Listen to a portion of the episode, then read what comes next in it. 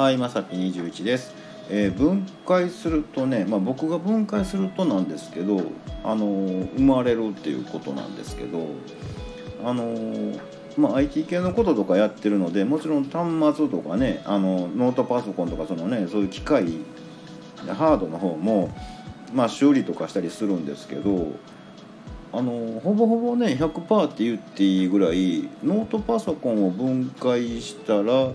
あの組み立てた後ね必ずネジが にさんぼんね余るんですよ、うん、あのきっちり確認はしてるはずなんですけど、あのなぜか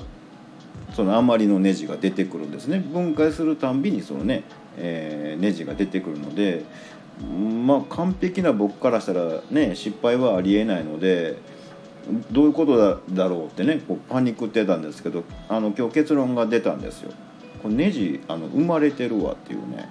うん、あのあの増えてるんやわっていうね、もうそれでまあすごい納得したんですけど、あのねあの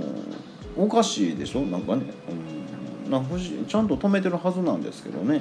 うん、毎回やるたんびになんか新たなネジが生まれてきますということで、あの分解したらね生まれるっていう話でした、えー、また下に並んでるボタンと押してもらいますと、えー、こちらからもお伺いできるかと思います。ではではまさぴにじゅういちでした。